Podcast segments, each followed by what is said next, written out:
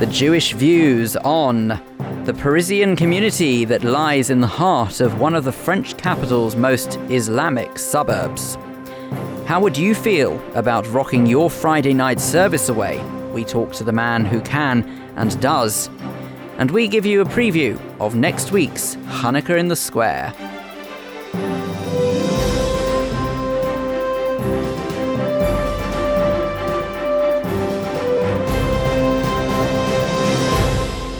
But first, with a roundup of some of the main Jewish news stories from the past week, I'm Vivian Krieger. An appeals court in Germany has ruled that a 95 year old former SS medical officer is fit to stand trial, but with safeguards in place for his health. He's accused of serving as a medic in an Auschwitz hospital in 1944 and been charged with complicity in the murders of nearly 4,000 people. A new law on organ donation, which came into effect in Wales this week, has divided opinion in the Jewish community. Adults automatically become donors after their death unless they have specifically opted out. Some Orthodox leaders signed an open letter expressing their unease about the plan. The Board of Deputies didn't say whether it supported the new law, but asked that the religious and cultural rights of Jews be respected before organs are taken for transplantation. The South Wales Jewish Representative Council said it was important that at a time of grief families were not put under extra stress. Mike Freer, the MP for Finchley and Golders Green, has visited the new Work Avenue building in Finchley of the Wohl Enterprise Hub and praised the team there for helping people find work. The glass fronted three and a quarter million pound building is expected to open in January. The former head of public affairs at both Tesco and Walmart has been appointed the Jewish Leadership Council's head of external relations.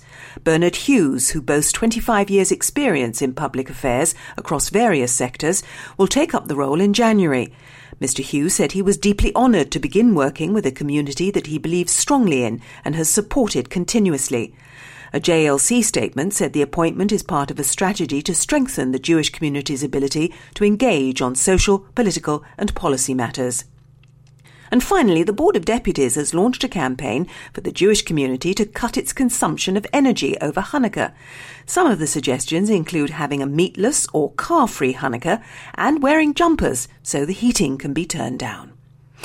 The Jewish Views continues now with Phil Dave. Thank you, Viv. Well, welcome to the very first edition of The Jewish Views in association with The Jewish News. Every week, we're going to bring you some of the biggest news stories the best Jewish culture has to offer, and we'll be reaching out to you, our community, as well. Plus, with thanks to our dedicated team, we'll be bringing you opinions, updates from the world of sport, and a preview of the week's Jewish news. So, let's start off with that. First of all, we're going to have a look inside your copy of the Jewish News for this week as we welcome our very first paper panel. Justin Cohen is the news editor. He joins us as well as Jack Mendel, who's the web editor, and Fran Wolfisz, who's features editor. Welcome to you all. Justin, where are we going to start? Hi Phil, well we start on the front page with a special report we have from Paris entitled Shul Under Siege, where we profile a particular community in the capital that suffered fire bombings, it's been burgled, it's been targeted by rioters, in particular during the Gaza conflict last year. It was very much on the front line. Its members have also been attacked. But this shul is actually an example of how to continue in the face of terror, in the face of threats. Members of the community are continuing to pray, the shul continues to operate.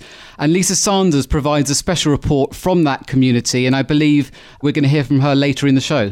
We are indeed. The synagogue in question is the Sharai Rachamim synagogue in uh, Garges Le Gornez. Hopefully, I've pronounced that right. I'm sure Lisa will correct me later if not. That's the front page, but if we turn inside the paper, what can we expect? This week in the student world, the National Union of Students decided to omit Israel from a list of terror victims, and the Union of Jewish Students called this an insult and they asked them to correct this. The National Union of Students paid tribute to countries such as Nigeria, Lebanon, Turkey, Afghanistan, Saudi Arabia, and the Palestinian territories. Another bizarre story was US Rabbi Shmuley Boteach telling Jewish students that they'd become too cowed by hostility on campus. And the Union of Jewish Students again bit back, saying that they had an extremely active core of students supporting Israel in the UK. Another interesting story from this week is that Mein Kampf, Adolf Hitler's political manifesto, is actually set to be published again in Germany for the first time since the Second World War. This has obviously caused quite a bit of controversy. Jewish groups have quite rightly so questioned why the rantings of a madman, I think we can say that, should be published again you do have to question why are we bringing this back out again. But then, you know, having researched this, actually, Mein Kampf is quite freely available in most countries around the world, including the United States. So it's really only Germany where there has been this issue of not publishing Mein Kampf. And I would sort of argue is it perhaps more dangerous not to publish it?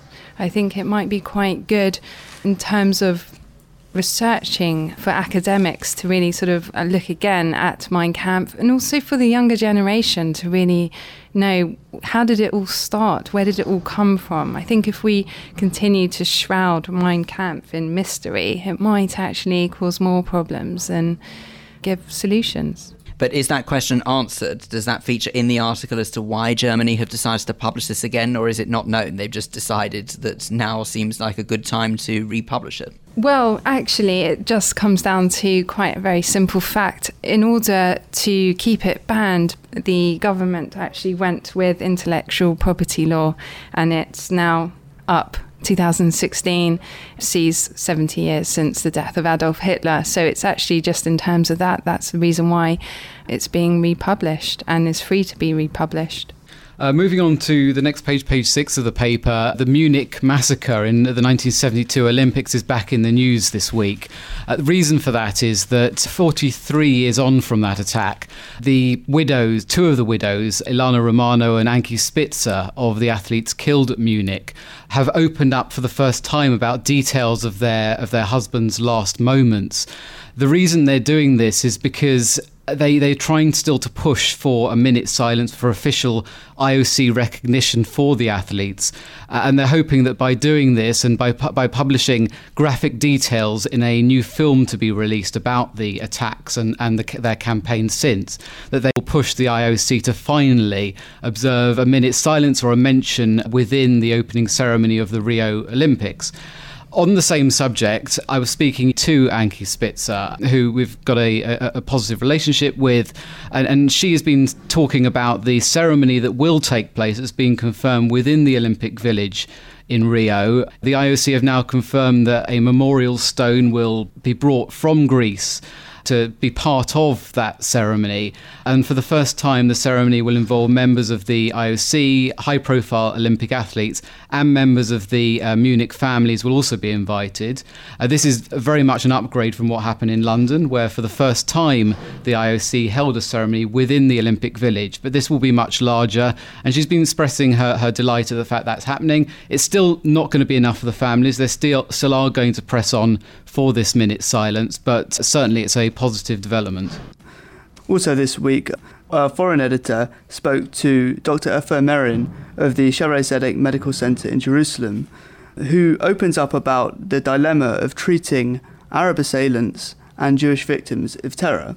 And he spoke quite candidly, saying it's not like we people without emotions. If a terrorist comes in for treatment, I have my own feelings about it so it's difficult. But we must put emotions aside. We are professionals and we have to treat everyone as a patient. Yeah, so he's sort of torn between his Hippocratic oath versus his sense of patriotism. One of the most shocking stories of the week, I think, has been another example, yet another example, of just how pernicious the, the boycott campaign against Israel has become. To the extent that this week, a 13 year old Israeli girl wrote to Dr. Marsha Levine, who's an expert in horse history, former lecturer at Cambridge University, now a photographer, to ask about you know her love of horses and, and, and, and just uh, to get her views on something she was writing. And Dr. Marsha Levine wrote back saying, I'll answer your question just as soon as there's peace with the Palestinians. And then she went on to dig herself even deeper a hole by talking about how Jews have become the new, new Nazis and Israelis have turned themselves into monsters. So where was she actually quoted as saying this? How do we know that she's made these comments? It was the letter was actually published. Her original letter oh, about that she would answer her when there was peace uh, with the Palestinians, uh, and then the rest of the comments came in subsequent interviews she did. I see. Interesting times. And I think we've got time for one more. So, what else have we got? Yeah, we can't end without talking about next week's one of the biggest events of next week's Hanukkah celebrations Hanukkah in the Square, Trafalgar Square. Uh, once again, thousands of people, Jewish and non Jewish, will come together in the square. Jewish News is once again very proud to be media partners. There'll be Boris Johnson once again. The Maccabeats will be performing. There'll be 6,000 free donuts handed out through the course of the evening. But I think one of the things that has been uppermost in people's minds this week in the preparation has been the security element. And the fact that, you know, so soon after Paris, people have been thinking, is this safe to be there with such a large crowd in an open area? The CST and the Jewish Leadership Council, one of the organisers, have now written to schools across the community to reassure them, saying that security preparations had already been in the offing before Paris and had been looked at again in partnership with the police afterwards. And they're saying, you know, that there is no knowledge of any threat to the UK. The UK threat assessment hasn't changed. This is a, a real prime example for us to celebrate our Jewishness in public in the way that we have for many years now in Trafalgar Square. And I think it you know, promises to be another fantastic occasion. Well, that is going to be a point that will be echoed later on in this very programme by Simon Johnson from the Jewish Leadership Council. But that is, I'm afraid, where we have to leave it. But my thanks to our first paper panel Justin Cohen, Jack Mendel, and Fran Wolfisz. Our top story on the Jewish Views this week is based on the front page, as we've just been hearing. Journalist Lisa Sanders has written a fascinating report into Sharai Rachamim Synagogue in Garges la Gonesse a predominantly Islamic suburb in the French capital, and the day to day struggles that that community faces. I spoke to Lisa earlier on in the week about her report, and I started by asking her exactly how she went about researching such a dangerous area. Well, I've actually been involved with this particular community in this very dodgy suburb of Paris for several years. This was goes back to about 2011 when we first started to look at making a sort of global TV program about anti Semitism, it quickly became apparent to us when we were researching anti Semitism and various different incidents around the world that here was a community in Paris, a big community that was different from all the other issues that we were looking at and people said to us, "Ah, well, you you, you should go there, but then again, maybe you shouldn't because it's just too dangerous. No one goes there. No one goes to Sarcelles." They have all kinds of names for the, the you know this gangland suburb. Even even the the word that we use, suburb, they call it les banlieues and that is has a connotation of being somewhere that is very scary and dangerous and where decent folks don't go. Yes, it's it's not quite the Hampstead Garden suburb that perhaps we all know and love. Actually, suburb in that sense is actually quite a dangerous place. And my goodness me, looking at your article, which I have to congratulate you on, I really I had chills down my spine when I was reading this, just because I can't believe that this to some people is an everyday normality. As you were saying that some people have to live in such fear, but where does this fear come from? Who is it that they're actually living in fear of? So, if you go back a bit to when this community first came, they left countries like Morocco and Tunisia, and they came to this people, families came to this part of Paris and set up their businesses. And for many, many years, this community of immigrants got on well with their neighbors who came from all other places. Traditionally, these suburbs you know, but since the Second World War, mm. immigrants from all over the world came to live in the suburbs of Paris, and things were, were pretty good for many years. These were sort of a large, confident Jewish communities with neighbors from all different places from, from Asia, from Africa. Things started to change in around the 90s, the late 90s, and you see, you know, from time to time that there have been waves of unrest, not connected at all to the, the Jewish communities, with Algerian immigrants in Paris. It became a flashpoint. This particular suburb, with its big Jewish community, became somehow a sort of pressure cooker. And people who were very unhappy with their lives, with their socioeconomic state, decided that you have to blame somebody. And the Jewish community ended up being sort of you know, they already had their schools and their community centers and their their their life, their their you know their their communal lives. They had many many synagogues and rich learning and restaurants. And so that there was no sense really that the people didn't flee. The, the Jews sort of were there because that's where they lived, that's where their families lived, and that's very important. That's a, a specific thing about that that marks the French community as they like to stick together. Looking at some of the wording that you use in the article, saying how they have to tolerate on a day to day basis armed guards standing outside synagogues and Jewish schools and things like that. And it actually is security to a level that, thank goodness, here in London and actually in some really bizarre way, even there in Israel as well, that we don't have to understand or believe? And do people in that community just take it in their stride? Do they see it as normal or are they literally living in fear on a daily basis? They are very grateful. They are sad about the situation and they feel bitter that they are so grateful that this state of heightened emergency has been declared, which therefore offers them unprecedented levels of protection now they are entitled because the government has said you are priority, you were a priority neighborhood, and so therefore they brought in the troops. So, yes, this is not the CST. What I have noticed over the time of speaking to the, the people in the community is that whereas in, say, 2011 and 2012, they were still kind of stoical and upbeat about being there. They said, you know, well, this is where we live, and this is, you know, our families live here. We, we bring up our kids here. We're not moving. There might be a case of we're not moving, but that there have been reports, certainly according to your report, that that many families have fled to Israel now. So, what has changed between now and then that means that that's the outcome?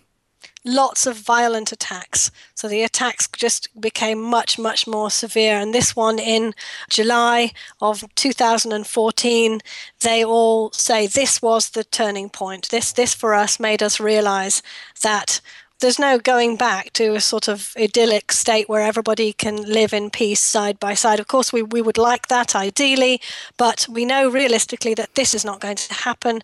And anybody who can leave is leaving. Any you know, anybody who has the means to go is looking to to leave. They say, you know, this is intolerable. That was very sad for me speaking to them to to hear that sort of note of resignation. And they say, uh, yeah, we know that, that we're not popular, that the Islamists are gaining the upper hand here, and um, it's, it's not viable. So they say, you know, the other Jewish schools, they probably don't know, the community leaders don't know how many families are leaving because some people work in France still. They maintain contacts with France and they have moved their family to Israel, say.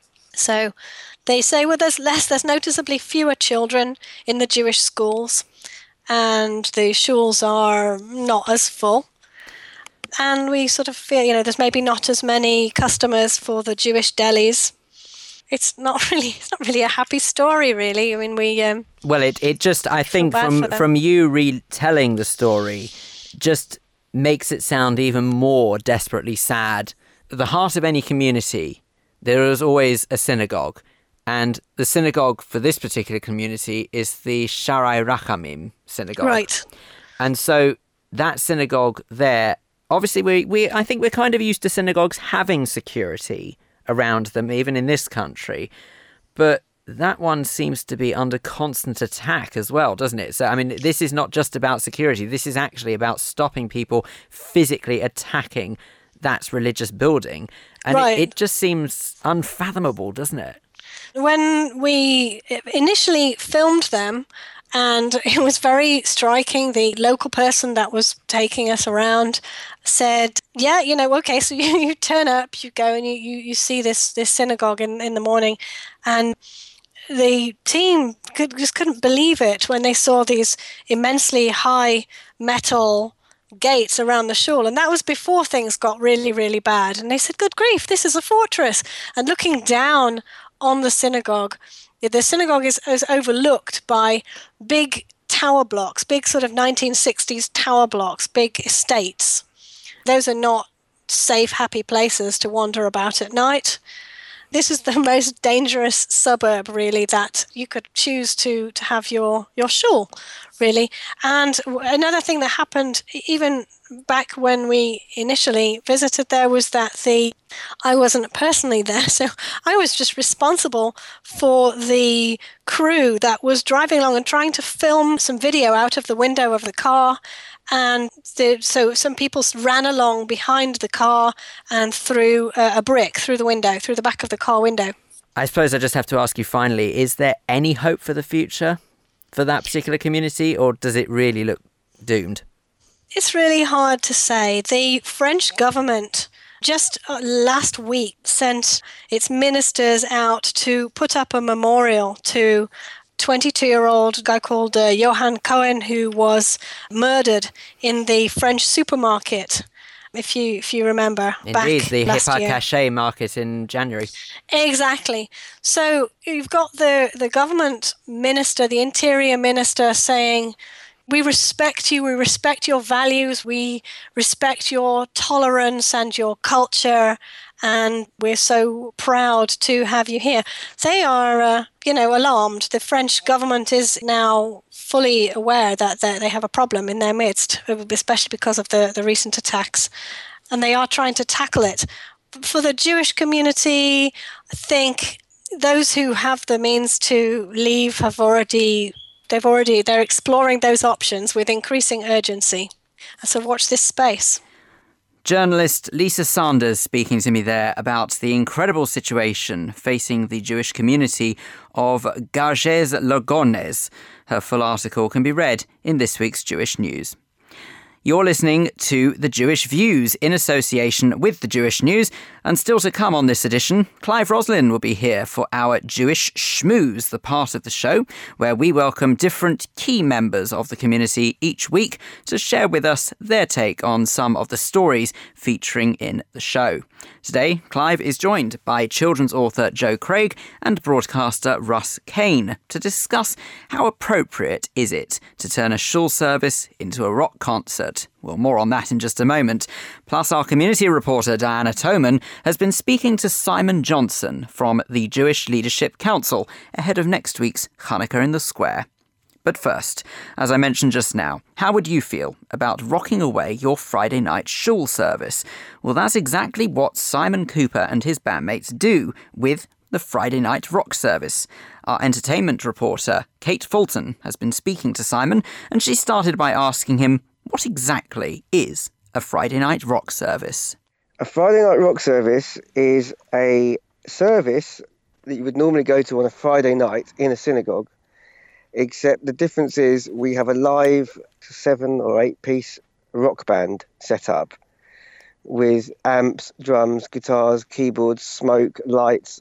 It's a rock and roll show on a Friday night in a synagogue. Right. Um, so you kind of stand what on the bimah or something? Yeah, the bimah is set up uh, as as a as a rock and roll show. Okay. So let's just just wind back a bit. How did this all come about?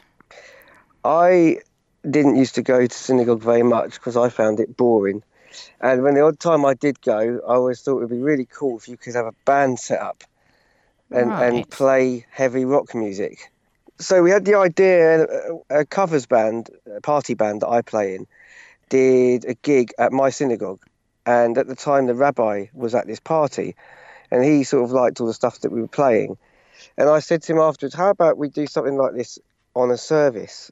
And he looked at me and I said, So we can just come in on the service and just play the songs that you sing, but we'll make them sound like the darkness songs or status quo songs or something like that. And he said, Yeah, why not?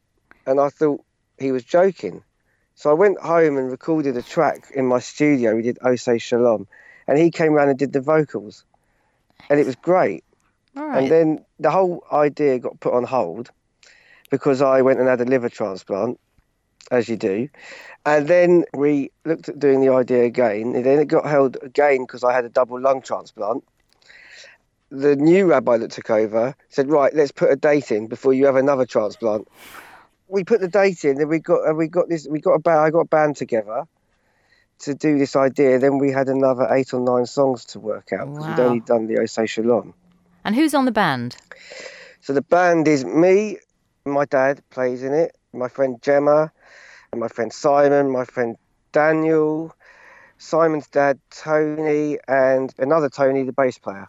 And we also have sometimes we have Rachel, who's Daniel's sister, playing flute. Okay, so someone goes into shul expecting to hear some melodic Lecha Dodi or whatever they sing on a Friday They- night. Yeah, they're going to be really disappointed. Oh, delighted. Let's be, let's be positive about this. We we so we did the first one, and Yeah. we weren't sure how it would. The rabbi, no one was sure how it would go down. We did advertise it really well with posters and, and sort of Facebook events. So we sort of tried to make it as clear as possible what was going to happen, but no one really knew. And we thought, well, I didn't know if anyone would turn up apart from our family. I think the first person turned up two hours before to get their seat. And by the time we started, the hall was overflowing um, with about 200 people. That is quite unusual for Friday night service. Well, yeah, normally, because I went to a few Friday night services before, because I had to go and listen to the songs. So I got to know them, so we could re- rework them to rock songs. And the average, I think the average amount of people that were at these were about 12, 13 That's people, right. on of the age of about 50 upwards, which was roughly the, what was going on. And we, we did this, we had 200 people from the ages of about 3 to about 90. And I think the first person that turned up was about 90 something. And she was also the last person there at the end. And she loved it. As long as she could hear it. Presumably, Well, it was loud I think enough you could then. probably hear it in Israel.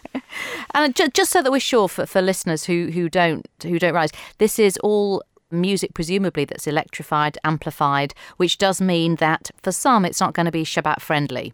Yes, For the is strictly yeah, so- Orthodox. yeah, so we, we do we do these services in progressive, reform, and liberal synagogues. We started at Southgate. We've done about five or six at Southgate now, but we've been to Southwest Essex. We've been to Wembley. We've been to West London. We've done about twelve different synagogues, most of which have done at least two. West London have booked two or three more for the next two or three years, but it is electrified, amplified rock gig. Which follows the service of the Friday night. Yeah, so we go to the synagogue. The synagogue would would would we do the synagogue that books us. We would do the service that the synagogue would usually do, with their rabbi running it, so everything feels normal. Just when a song would, would, would be on, instead of a guitar or, a piano or whatever, there is a live band that, that plays it to to to the style of, as I say, status quo or the darkness or something like that. So it's heavy, but the melody lines are all the same, so people can still sing to them, but they just don't. They sound new. Simon, I hear you've released a single. Is that the case? Yeah, so a couple of years ago, we did a Hanukkah service at Southgate. We did Hanukkah Rocks, and we were looking for some songs to do. We thought we'd do some Hanukkah songs as well as Friday night songs. And one we picked was a Debbie Friedman song called Light a Candle for Hanukkah. I, again, I sat in my studio trying to come up with something that would be that song, but to our style. Everyone seemed to like it at the service. And so I went home and recorded it again, and I sent it to the Debbie Friedman Trust or Foundation and see what they thought of it because I thought it'd be really nice to release it as a single because there aren't really many Hanukkah singles or songs. They loved it and they said that we could get permission and the rights to release it. If you want to go into a Orthodox synagogue, it could be Hanukkah or some other time that Yes. you could choose to play for them. So what we what we would like to do is because some of our friends who would like to come can't or won't come because it's on a Friday night. So what we want to do is we want to try and organise a rock service on another night. So we're looking at putting an event on maybe on a Sunday night somewhere where we can still run it as a as a as a rock service with the songs, but just not on a Friday, or a Hanukkah service, which obviously we're doing this one, but we want to do some more. That's the point. Sounds excellent. Have you always been a musician?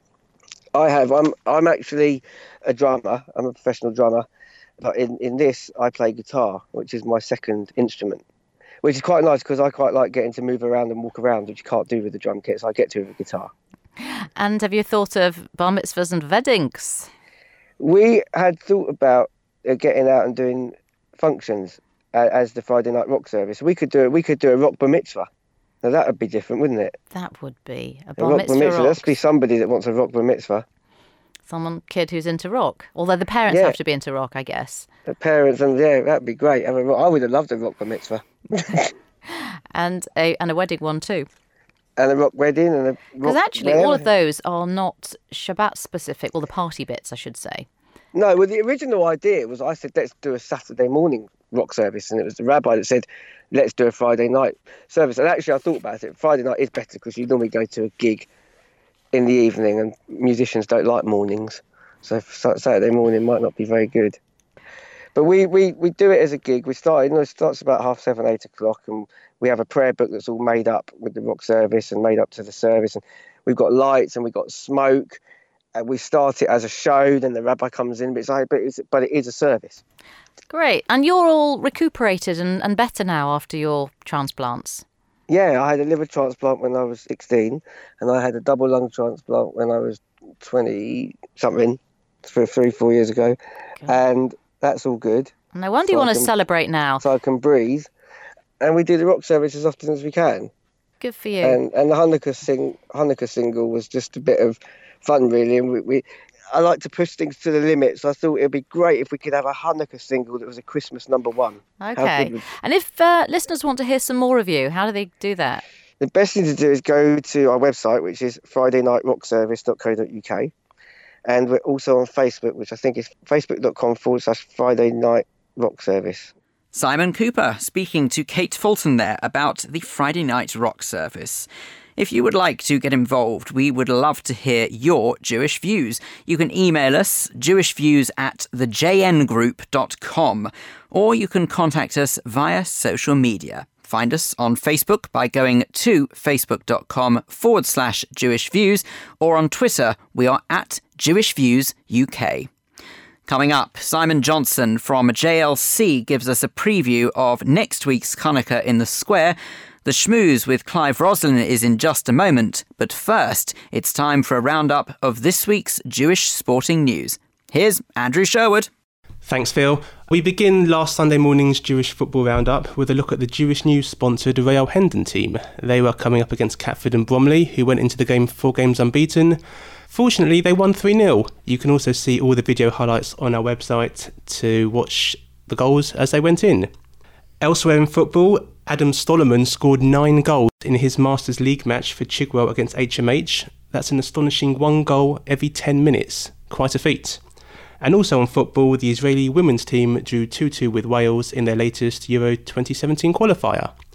Switching sports, we also cover boxing this weekend and we preview Tony Milch's next fight at the weekend. It will be his ninth professional fight and he's up against a fellow Brit, Kevin McCauley, for whom this will be his 127th fight. It will therefore be quite an achievement if he can maintain that unbeaten run. And in judo, Israeli born Alice Schlesinger, who now represents Great Britain, won a medal at the weekend at the Jeju Grand Prix in Korea. Thank you, Andrew. And this is the Jewish Schmooze, the part of the show where two guests join me, Clive Roslin, and Adam Bradley to discuss matters that you've been hearing throughout the programme so far. And joining us today is children's author Joe Craig and broadcaster Russ Kane. Earlier on, you heard Kate speaking to Simon Cooper of Friday Night Rock Service. The group go round to various shuls and perform ceremonial tunes with a rock flair. So we thought we'd ask, how appropriate is it to be rocking your Friday night service away? Russ, let's start with you. It's fantastic. When I was a member of Finchley Progressive Synagogue, every month they would have what they call Shabbat Resouled. R E S O U L E D. You're pulling a Oh, face. Hmm. what- You're pulling a face, Clive. What a pun. It is a pun. But I have to say that Dean Cohager does the most amazing job. There's a full band there, and it's it's inspiring, it's uplifting, it's relaxing, it's melodic, it sounds terrific. Wow. And I love it because you're going through exactly the, the same order of the Friday night prayers and all the Psalms and everything else, but you're doing it with terrific music. So it makes you feel more religious, Yeah. nearer to God. It helps. I will answer it in this way, if I may, Prime Minister. That um, it helps me to enjoy the reasons that I'm there on a Friday night. I do enjoy it even Adam. more. I can see both sides of this argument, really. On the one hand, I can see why the Haredi community won't embrace this. They certainly won't. They won't. And it's understandable when they put so many restrictions on what their children can hear, can see with TV, with popular culture. They're not going to be very keen on introducing contemporary modern music to their children within the, the, synagogue service because of course these children might like this music and they want to go and investigate where the music's from and then they're going to MTV or VH1 or other music channels are available and I think the influence that they're trying to avoid their children having something like this is only really going to encourage it. So what about a middle road Jew like you? I love being a middle road Jew middle lane Jew. I don't know how many lanes are there in the Jew highway. Oh, there's well, lots. I suppose actually middle road is a bit unfair. You're, you're actually um, right out on the left, as it were. Either the hard shoulder or the central reservation. Right, we're not sure. I, I think anything that gets more life, more vim, more enjoyment into the service is surely a good thing. There's some great tunes there anyway. Part of many of the different traditions have great singing, great tunes. I've always enjoyed that aspect of all of the Jewish services and traditions and, and celebrations. It's one of my favourite aspects of it. I think anything that keeps a Friday night tune or Friday night message in your head through the week is surely a strength. If it's if it's lodged in your head because of the tune and you go around singing it yourself, that may cause reflection on the message at times when you wouldn't otherwise have kept that thought in your head for seven days rather than just the few hours, or however long it is, on a Friday evening. Adam, can you see yourself going into synagogue and when they're singing Yigdal or whatever it is, standing there and clapping your hands in time to it? Yeah, I can. I, and and to be quite honest, on a on a personal level, I don't really mind what music's being used. I'd be quite happy to have contemporary music or classical music or chazanut music. I think what's important here is, as Joe said, it's and actually as Russ alluded to as well, it, it's the impact that it has on people is what's important. Originally, in Talmudic times when the Siddur was created, they put music to a lot of the prayers because a lot of the people at the time were illiterate. And easier way to learn something is to learn it by music. And that can only help children learn it and people who haven't lived a particularly observant or particularly shul related life, they can go to shul and immediately they can connect with something. Well, maybe reform or progressive rabbis would agree with you, but no, no other rabbi would agree with you. And I, I think that irks me a bit. Would you say to your rabbi, I'm very irked by the fact that you don't have rock every Friday night? Not that they don't necessarily have rock, but that they wouldn't want to use all the tools available to them for people to connect all the tools. I think that's what it's about. That's also right. bringing bringing it up to date, bringing the way that you communicate your message up to date yeah. as well, and having flexibility about how you do that. So, in other words, you should have women's doing doing services as well as men, and you should be doing it in English, and there should be no connection with Although Judaism. there are certain know. those kinds of issues are separate from this because there is no as far as I'm aware, no halacha telling you what type of music you must pray to. There, there's, for example, you look back at King David, for example, most of the Psalms were written by King David, his music. Well, you could argue that he was a pop star at the time almost because he was a prolific producer of music. Yes, he, he was. He, he was modern he at played that time. A harp. He played a harp, and the temple hadn't been destroyed.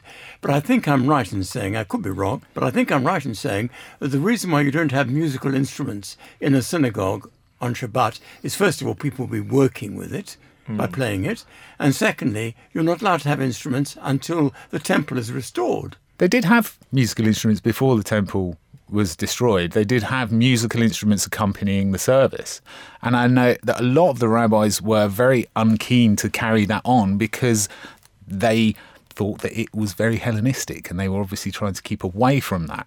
And of course, as you mentioned, that they they were mourning for the temple as well. So they removed music. They actually removed music from everywhere, but then realised that it's actually just certain situations that, that would you know, be respectful to the temple. So I think there is something to be said for maintaining the sort of the holiness of the human voice, the purity and the holiness of the human voice separate from instruments. I'm not in favour at all of a sort of outlawing instruments simply because it, you can interpret that as some kind of working of the instrument. I'm as a musician, I love playing music and it's part of a celebration, it's joyful. But I think there is also something to be said for the music on a Friday night service being something different from what you hear round the clock when you leave the synagogue, YouTube, radio, TV, everything else. And that if someone can be touched by hearing something that's slightly different, the union of voices in harmony, unaccompanied by anything else, that's really special. I've always liked that in all religions. When you go into some of the great churches and when you hear Gregorian chant and there's these great traditions and that's music that especially a kid might not hear anywhere else but still has that power perhaps more power because you don't hear it anywhere else and it's and it's special I think you have to think also of what you want to get out of a Friday night service. And I live in the 21st century, and for me, it's a sense of community, of looking around the room and feeling safe and happy and pleased to see people that I otherwise would never see on a weekly basis. And also, as Rabbi Rebecca says, that it puts a, an end to the working week, which for all of us is exceptionally stressful. And it's a demarcation line into going into a time of, of, of reflection. And I find that the choir and the music, and it's very, very tastefully done. I think you're running away with the idea that it's sort of, you know, Sid Vicious and Johnny Rotten and ripping the place apart. It's not. It's beautifully done and very melodic. So and I think it enhances the, for me, it enhances the experience. So you've been, you've actually been to one of these rock concerts. I, I've been type many, many, many times. Many times, yes. They're terrific. Well, tell, tell us exactly how it works then. Well, the service is done with a full choir and a full band. And each of the songs that you would normally sing to a traditional tune, Dean Kahego, who's a, a brilliant person, has started from scratch and reworked them all. So you're still singing exactly the same words, and you're still singing in Hebrew. Can you hear each other though? Absolutely, it's not. You know, Jimi Hendrix hasn't come back to haunt us in Finchley. you can hear it. You can hear each other beautifully, and the attendance, Clive. The most important thing, the attendance is sensational. Hmm. It's absolutely packed, and everybody has a smile on their face. It's a lovely experience. It's a, a the joy of music and Judaism all rolled into one. So outside of Barbra Streisand, that's about as near as you're going to get. Can you see the day when an Orthodox synagogue will actually agree to something like this? No. Well, I've, and I'm sure we've all been in, in situations, for example, Sheva Brachot at a wedding, in between the brachot. But a wedding isn't in a synagogue. Oh, it can be. Ah, I know it's not in a synagogue service, but between the Sheva Brachot, they na. uh, But they actually, I found a lot of people will be singing EastEnders theme tune, Dallas theme tune, Match of the Day, you know, and it's just to spice it up, and the kids enjoy it, and they bang their hands on the table, and it actually, rather than the same, no, I should add at this point that, that in, lightens it up. in 1993, Golden Days, at my bar mitzvah, I sang Adon Olam to the tune of I Close My Eyes from Joseph in the Technicolor Yeah. Dreamcoat. And that's the only element of my bar mitzvah that anybody remembers.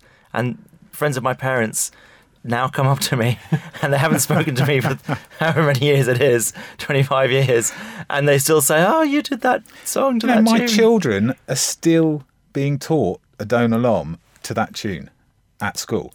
I was at the school recently for a, um, an open day, and I was in with one of my daughters in her class, and she happened to be the tefillah monitor, so she was at the front helping the tefillah. And because I was there, because I was there, they asked her if she wanted to choose which tune to sing Adon Olam. And bless her, she said the football one. So the whole class sang Adon Olam to the tune of Match of the Day. people remember um, it Yeah, well, absolutely. I mean, that is the song that you know. Adon Olam is the song that can be sung to any tune. yeah, I mean, it's but also and it is. there is something about Adon Olam coming where it does in the service that it's towards the end, so it's a release of Yes, tension, and there's true. a, it comes at the right point in the service for that kind of tune. Yeah. So it's just a question of, as as you already said, Ross said, how tastefully it's done and how the whole service is. But you see, planned out. you're talking about it being sung, Adon Olam being sung in all these different tunes inside a synagogue without lots of banging noises from guitars and cymbals and drums and whatever else. That's quite different from what this suggestion It depends if it is banging about or if it's musicians It's expressing Really, their art. no, let's let's let's just look at the word. We're looking at the. We, we haven't drafted in ACDC here. What we have done is got very very skilled musicians. They're really accomplished. I mean, this isn't amateur hour. They're terrific. I think that's important. Yeah, Judaism has such a, a wonderful tradition of musicianship, of playing, of composing, of singing, and for that to be infused within the service is fantastic. Contrast that with the church, which sometimes, you know, depending on what sort of church you, you go into, will have a band, but quite often they're terrible musicians. And there are also, over the centuries, the church has outlawed certain musical intervals, the tritone, because it was supposed to be too reminiscent of the devil's three pointed staff or whatever it was. So there's certain hmm. Traditionally in Christian rock music, there are certain intervals they don't play, and it sounds terrible because they're limiting themselves that way. Right. Judaism doesn't have that, and there's a wonderful tradition of fantastic musicians and writers. There, there is an issue, and funny that Russ should mention ACDC because it's an electricity issue. you know, it surely. Yeah, that's another point. Yeah, that's never going to get into many shuls because of using power. And I can understand that being a more justifiable objection in- in my eyes than anything to do with it being music or Yeah. too loud or anything like that. Yeah. But that does then throw out the possibility of a cappella music. Absolutely, you know? yeah, It doesn't yeah. need There's nothing wrong with electricity mixing or- I suppose mm. with Reform and liberal synagogues, they do use microphones, so the electricity thing doesn't come in there. Certainly in the Orthodox Yeah. synagogues, isn't it? I don't think we should shy away though from some kind of and when I say modernisation, I don't mean changing the religion because some people do think that way. But if you look at what's incredibly popular and has been for about 30 years now are Carlebach shuls. Now, Carlebach shuls are Shlomo Carlebach, who wrote many, many beautiful tunes and songs, and he actually wrote music for the synagogue service. And there are shuls in Israel, and there are actually shuls here, but I remember being in one in Israel, in Jerusalem, and the atmosphere of this place, because it was music and songs that people could really really get into rather than the sort of sometimes it can be a bit drony and uh, but these were really full of passion and you could see people were really throwing themselves into it. And it was packed absolutely packed to the rafters. People were at the doors standing against the walls and as Russ touched upon earlier I think is this something that really could help with shul attendances because people can connect to something that way, surely attendances are going to go up. It's interesting you say that because I was just thinking while you were talking that uh, that's what the born again Christian religions go into, don't they? They have huge congregations and the music is very gripping, and it they all sing and they clap and they cheer. Well, the whole the whole Christian music industry, especially in America, is absolutely It's- huge. Yeah. it's massive. And lots of people express their faith through that music, and that music helps them keep their faith, and that's the only way that they really connect with their religion. So, if, and I think Judaism has a better has has the better composers over the centuries and the better musicians, and that we should be doing it but better, really. Would you even do it on the Day of Atonement? Silence. Hmm, appropriate silence. I mean, I wouldn't sing it to the tune of "Food, Glorious Food" on Yeah. the Day of Atonement, but or Match of the Day, or. Match of the Day, maybe no, but It's a question of doing it tastefully and as is appropriate to the occasion. You can't have every Jewish occasion every Yeah. being being Yeah. the same and sounding the same. That would Yeah. that would put people off as much as not having it. But But you know what, Clive? It's interesting. If you turn the coin the other way round, okay, on the Day of Atonement, Yom Kippur, even I know that, the attendance is going to be huge. Because even the most lapsed Jews could say, oh, it's Yom Kippur, I better go there, I'm going to get struck down. I mean, you know how this is kind of how it works, right? But on the regular Fridays, if you if you go with these with these services, the attendance is great. And I would say, even if the attendance is very low, and sometimes I've been to FPS and, and it's been like twelve people, perhaps. But with Dean on the guitar and the atmosphere, even with just 12 people, which you might think sounds really sad, is terrific. It's uplifting. And I used to come out, I moved now, but I used to come out and feel different, changed. Yeah. You know? Mm. that's, that's how music has that power. There's, there's an amazing power. It really does. I mean, uh, I'm always very, very suspicious of people who said, "Oh, I don't really like music." Hmm. There's something wrong there, surely. Whoever says that. I've had people that and comedy. Anyone who doesn't like music or comedy, Don't like Comedy. and I feel that music just has that connection with the soul. And if we're going to Shul to connect our soul, then why not magnify that Yeah, with the music? Well, that's a very good point, and I think it's a good place at which to end this discussion. So, my thanks to our guests, children's author Joe Craig and broadcaster Russ Kane. Next week sees one of the community's biggest events, Hanukkah in the Square 2015. It's expected both Jews and non Jews will turn out in their thousands to take part in the festivities, and our community reporter Diana Toman has been speaking to Simon Johnson from the Jewish Leadership Council to find out what we can expect. She started by asking him to remind us what Hanukkah in the Square is all about. Hanukkah in the Square is a joyful, energetic, musical, and lively way to celebrate the festival of Hanukkah. There is a 30 foot menorah in the heart of Trafalgar Square, and on Thursday evening, the fifth night of Hanukkah, we'll be joined by the Mayor of London, by the Chief Rabbi, by musicians, by the Maccabeats, and we'll be celebrating the festival of Hanukkah right in the heart of central London. It's a fantastic event. It's my favourite event of the year. We have donuts, there's food, there's celebrations, and it's a wonderful way for us to be able to celebrate this most visible and most joyful of festivals right in the heart of central London. And will all the other menorah right round London be being lit at the same time? Well, that's that's right. This is a great initiative that Chabad started a number of years ago. The JLC has been working with Chabad and the Mayor of London and the London Jewish Forum since about 2010 on this big event. So this will be the biggest of the menorah lightings. But there are menorah lightings in Jewish communities all around the country as well. Ours this year is on the fifth night, and it's something I'm really looking forward to. That I can imagine. How many people do you imagine will actually turn up?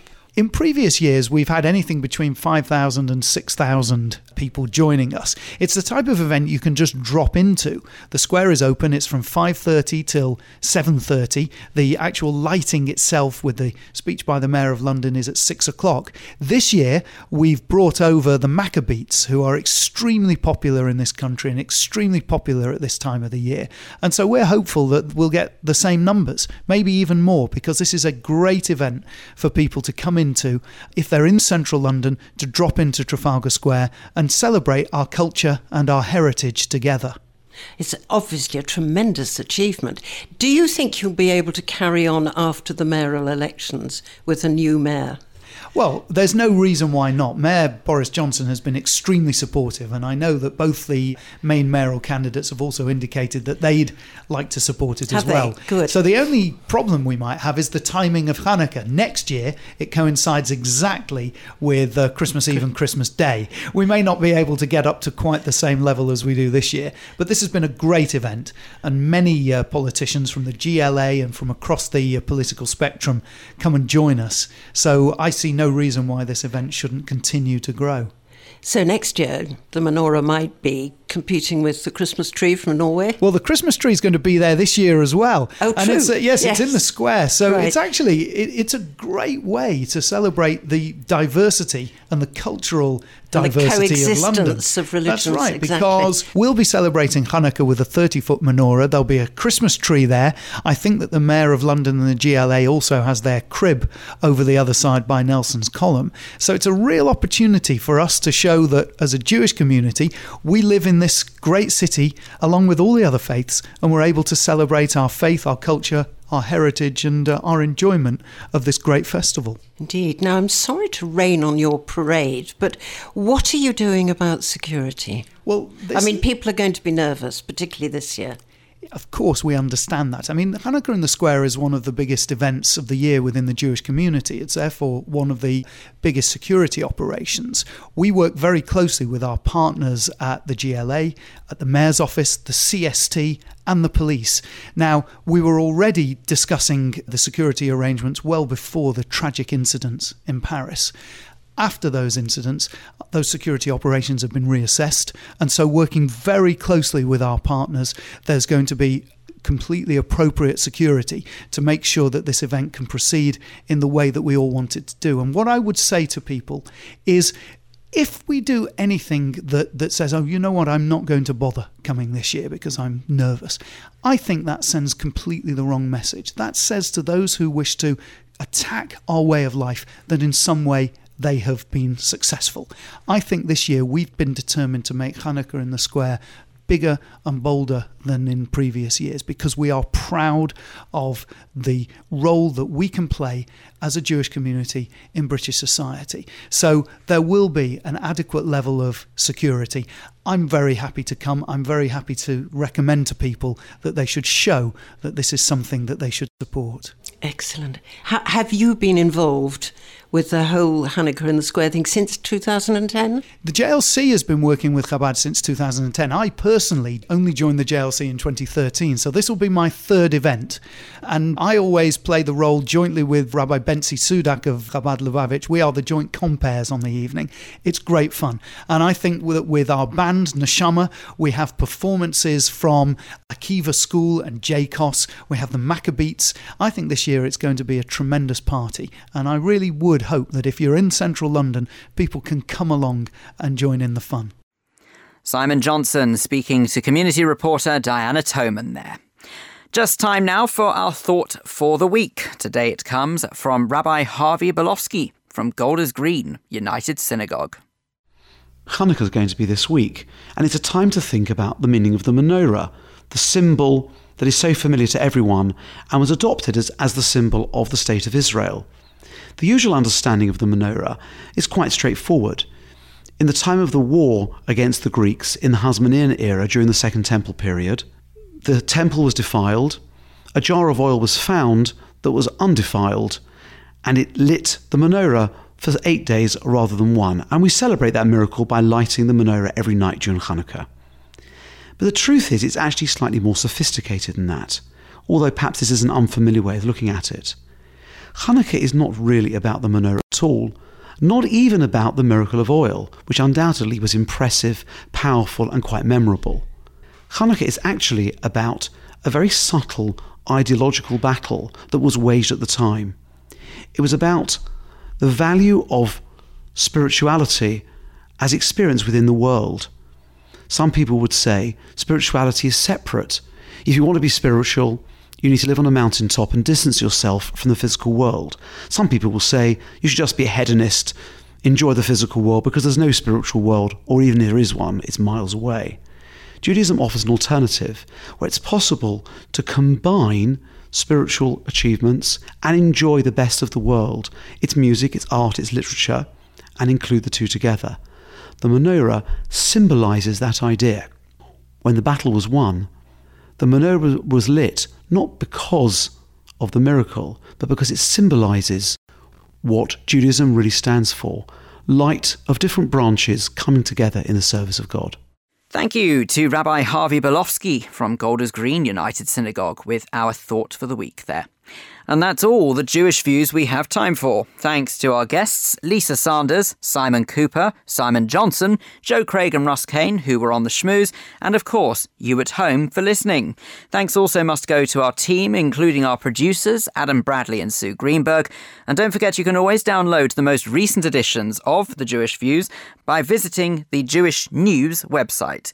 That address is coming up, and you can also search for us in iTunes.